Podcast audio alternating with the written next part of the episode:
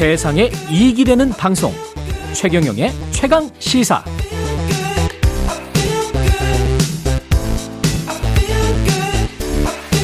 네, 최근의 최강 시사 듣고 계십니다. 아까는 대구에서 순천으로 가는 지하철, 지하철이 아니죠. 예, 기차 아니었고, 대구에서 순천으로 가는 지하철도 나아졌으면 좋, 좋을 것 같습니다만. 예, 지금은 이제 일본입니다. 오늘 전화 연결이 굉장히 많아서, 에, 진행자로서는 상당히 고달픕니다. 이런 상황이. 일본은 연결돼 있죠? 예. 네, 안녕하세요. 예, 예. 정상회담 이후에 일본 반응과 언론 보도를 좀 짚어보려고 일본 현지에 박철현 작가 연결돼 있습니다. 안녕하십니까? 네, 안녕하세요. 예, 예. 그 일본 언론은 지금 환영하는 분위기입니까? 네, 일본 언론은 상당히 뭐 한국이 통큰 그걸 했다면서 되게 환영하는 분위기였죠. 어. 근데 지금 이제 16, 17일 날이 정상회담이었고 예, 이제 18, 19일은 일본 언론에서 뭐 거의 대부분의 언론이랄까 예. 방송, 신문 포함할 것 없이 예. 되게 크게 다루다가 어제부터는 또 이제 참여연 예산위원회나 그런 게 국내적인 이슈들이 많기 그렇, 때문에 그렇죠. 예, 좀 보도가 없어지는 그런 분위기입니다. 근데 그 정상회담 할 때 NHK에서 나흘 전에 보도했을 때는 독도 위안부 문제, 독도 문제가 언급이 됐다. 이렇게 네. 나왔는데 오늘 또 상케이 신문 같은 경우는 독도는 이- 어, 이야기가 안 됐다. 이렇게 나왔거든요. 후쿠시마랄지 뭐 위안부랄지 뭐 이런 거는 어, 언급이 됐다. 어, 누가 맞습니까? 일본 언론 중에? 이게 그 상당히 좀 애매한 게요. 예. 그 기아라 세이지라는 일본의 이제 관방부가 있는데 그렇죠. 관방부의 관방부 장, 관방부 부장관이에요. 예. 근데 이 양반이 이분이 그 16일, 17일 날 16일이죠. 16일 날 한 다음에 이야기를 했어요. 이제 흔히 말하는 백브리핑을 할 적에 예.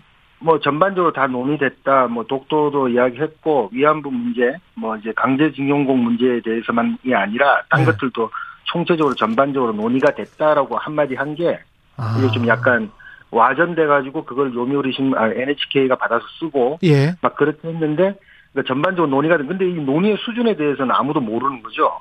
그러니까 뭐 음. 이게 구체적으로 어떤 해결 방법 그런 게 있는 게 아니고 정말 예. 지나가는 말로 한 마디 나온 건지 네. 아니면 진지하게 논의가 됐는지 음. 그래 이제 회담이라는 게 뭐 여러 가지 의제를 동시적으로 막 진행하기 때문에 그렇죠. 뭐 그 와중에 이제 특히 이제 기시다 총리 같은 경우는 자기가 2015년 위안부 문제에 대해서는 아주 큰 뭐랄까 좀 된다는 사명감을 갖고 있는 거예요. 2015년 당시에 자기가 외무상인데 외무상이었죠. 예. 예, 그때 이게 그게 했는데 그게 이제 한번 이제 180도 바뀐 상황이 됐기 때문에 예. 오히려 강제징용공 문제보다는 위안부 문제에 대해서 자기가 상당히 힘을 기울이고 있다는 게 이제 그, 그 사람의 그 말할까 정치적인 자기의 그 업적, 업적이라고 생각하고 있는 거죠. 아, 그러면 앞, 위안부 문제는 나오지 않았을까라는 생각을 많이 하고 있습니다. 네. 그러면 기시다 총리가 있는 상황에서는 앞으로도 위안부 합의를 어, 이행하라. 이렇게 지금 일본이 나올 가능성은 높군요.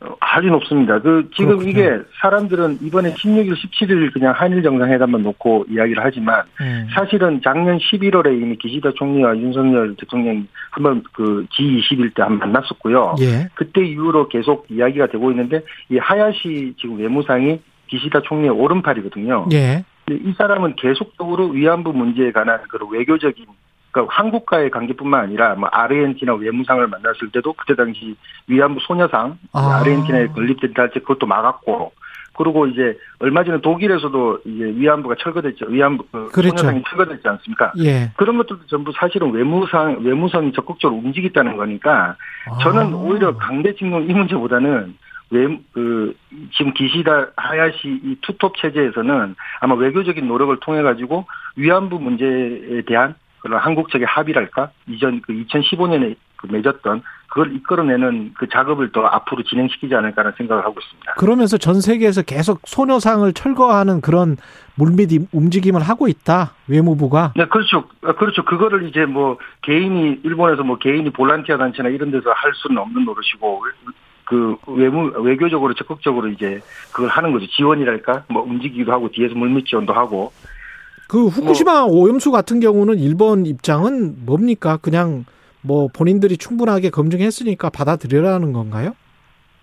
뭐 그렇죠. 일본 내에서는 그 이제 일본 국내 문제라고 생각하고 있, 습니다 아, 일단 일본 국내 문제다. 정부에서는 예. 어차피 국내 문제에서 이런 국제적인 그런 방류 수치랄까 그런 것들을 다 내렸기 때문에 예. 우리가 우리 앞바다에 뭐 내보낸다는데 왜 한국이 저러냐, 중국이 저러냐, 뭐 이런 식의 태도를 계속 일관되게 유지해오고 있기 때문에 근데 그게 공해상으로 결국은 흘러 들어가는 것이고 그렇게 국내 문제면은 본인들 영토에다 그냥 계속 놔두면 되는 거 아니에요?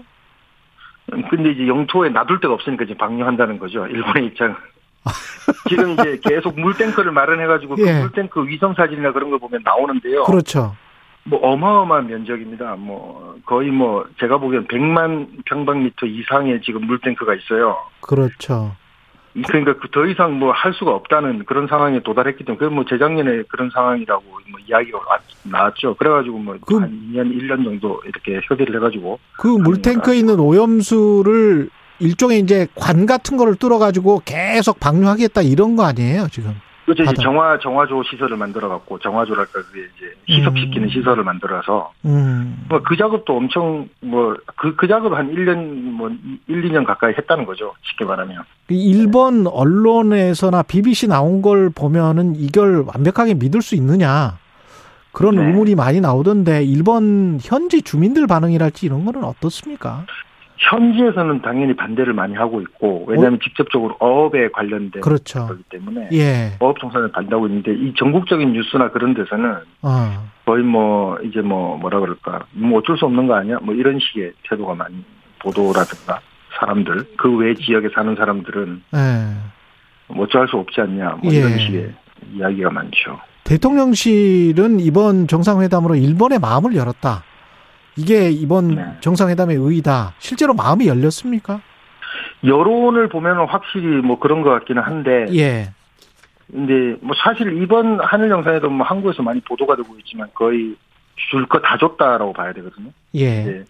근데 그거를 이제 일본 국민도 당연히 알고 있죠. 요미우리나 음. 뭐 아사히나 요미우리는 좀 보수적인 신문이고 아사히는 좀 진보적인 신문이라고 하지만 예. 여기서도 이제 한일 정상회담 자체를 긍정 평가한 게 65%, 63%뭐 이런 식으로 나왔고요. 그렇죠. 예, 그러니까 그리고 무엇보다 이 기시다 총리가 상당히 지금 지지율이 엄청나게 떨어진 상태에서 답보 상태였어요. 30% 조금 넘어갈까 말까 이런 음. 정도였는데 이번에 요미우리 신문이 긴급 여론조사를 했는데 17일부터 19일간에 근데 이제 여론 여론조사 해가지고 여론이 많이 올라가지고 40%대를 회복을 이제 회복을 했죠. 예. 그래가지고 보통 일본에서는 기시다 뭐야 내각의 총리 지지율이 뭐 30% 이하로 내려가면은 상당히 뭐 총해산을 해야 된다. 선거를 새로 하자 뭐 이런 이야기가 나오는데 예. 지금 기시다 총리가 거의 반년 넘게 그 정도 수준이었어요. 30%대 초반이었는데 음. 아주 위험한 수역이었는데 이번에 이거 한일 정상회담 잘해가지고 40% 그리고 아사히수도 뭐 38%, 35% 이렇게 까지 올라왔기 때문에 NHK는 또 40% 이상 올라왔어요. 예. 그러니까 지금 일본 정부 입장에서는 기시다 총리 입장에서 아주 뭐 좋겠죠. 예, 기분이 그- 좋아 좋다고 보여집니다. 일본은 적극적으로 지금 인도 미국의 인도 태평양 전략에 참여하자는 거잖아요. 일본 예, 인도 태평양 전략 자체가 뭐 일본이 거의 뭐 주도적으로 주도적으로 하고 예, 예. 거기 그것과 관련해서 이제 중국에는 적대적입니까? 일본 여론이나 지도부가 어떻습니까? 예, 근데 이게 되게 애매한 게, 예. 그, 지금 이제 미국하고 중국하고의 관계가 그렇게 돼 있는데, 원래 이제 기시다 총리도 그렇고, 하야시 상, 하야시 그 외무상도 그렇고, 이쪽 사람들이 원래는 친중으로 분류됐던 사람들이에요. 아 그렇군요. 그러니까 중국하고 친한 사람, 친한 이제 친중파라고 분류됐던 이제 그쪽 사람들인데, 지금 미중 관계가 상당히 대립되다 보니까, 음. 그 그리고 이제 그래서 이제 미국 쪽으로 많이 붙는 성격 붙는 성향을 보이고 무엇보다 이제 자민당 내에서 최대 파벌이 이제 아베파 지금 뭐 아베 신조는 없지만 예. 아베파가 이제 한 100명 가까이 된단 말입니다. 그 소속 의원들이. 예. 근데 아베파의 기본적인 방식 방침이 지금 반중이에요. 반중이고 아. 오히려 이제 대만 대만을 지원하자 뭐 미국을 완전히 지원해야 된다 뭐 지지해야 된다 뭐 이런 식이기 때문에 그 사람들의 그것들을 이제 반향이랄까 여론을 무시할 수가 없는 노릇이죠. 그 지지를 끌어내야 내각의 총리로서 계속 뭐 유지가 되니까. 네, 그렇죠, 그렇죠. 예. 그러니까 뭐 솔직히 기시다 총리는 당내 파벌로 따지면 네 번째 수준밖에 안 되기 그렇죠. 때문에 예. 이번에 총리가 된 것도 사실 뭐그 세이와 정책연구소라는 그 아베파하고 음. 그다음에 아소파 두 파의 지원을 얻기 때문에 거의 된 거였거든요. 그렇군요. 작년에. 네네네. 우리가 참 입장이 묘하게 꼬이, 꼬이게 되는 상황으로 점점 가고 있는 것 같은데, 윤석열 대통령이 용기 있는 생명의 열쇠 라고 게이오대 연설하면서, 아, 오카쿠라 텐신, 예. 오카코라 댄신 이 사람은, 어, 어, 식민지론자였죠? 예, 근데 이제 그때 당시가 대부분 이제 뭐라 그럴까.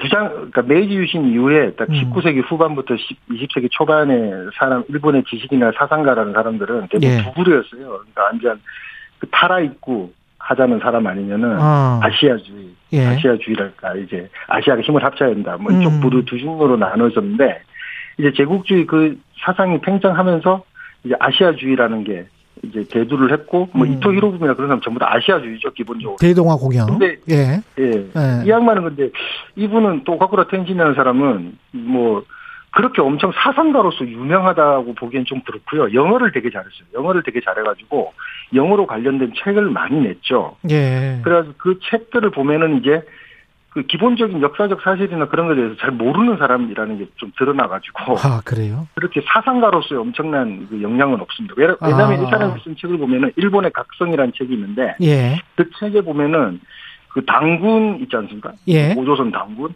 당군이 자기네 그 아마테라스 자기 일본의 그 신화에 나오는 여신인데 그 네. 여신의 후- 자, 자손이었다고 저 생각하고 있는 사람이기 때문에 그러니까 이게 이게 그 말이 안 되는 그 신화적인 네. 거를 자기 그 일본의 각성이라는 책에 버젓이 그것도 영문으로 쓰고 있기 때문에 음. 영어로 그러니까 그런 사람 그런 수준. 예. 그렇죠 사상가로서 그러니까 엄청 높은 수준이 아니라고 봐야죠. 알겠습니다. 오히려 미술이랄까 차 네. 마시는 오차 차 있지 않습니까? 음. 차에 대해서 좀 전문가랄까 뭐 아주 전문가 예. 그런 식이죠. 그래서 개요대에서 오카쿠라 텐신을 언급했다길래 저는 어 이 사람이 다른 사람이 있나 이 생각을 했을 정도였습니다. 알겠습니다. 여기까지 듣겠습니다. 예, 자주 연결이 됐으면 좋겠습니다. 지금까지 일본 예. 현지 박철현 작가였습니다. 고맙습니다. 네, 수고하십시오. 예, 3월 21일 화요일 KBS 일라디오 최경명의 최강 시사였습니다.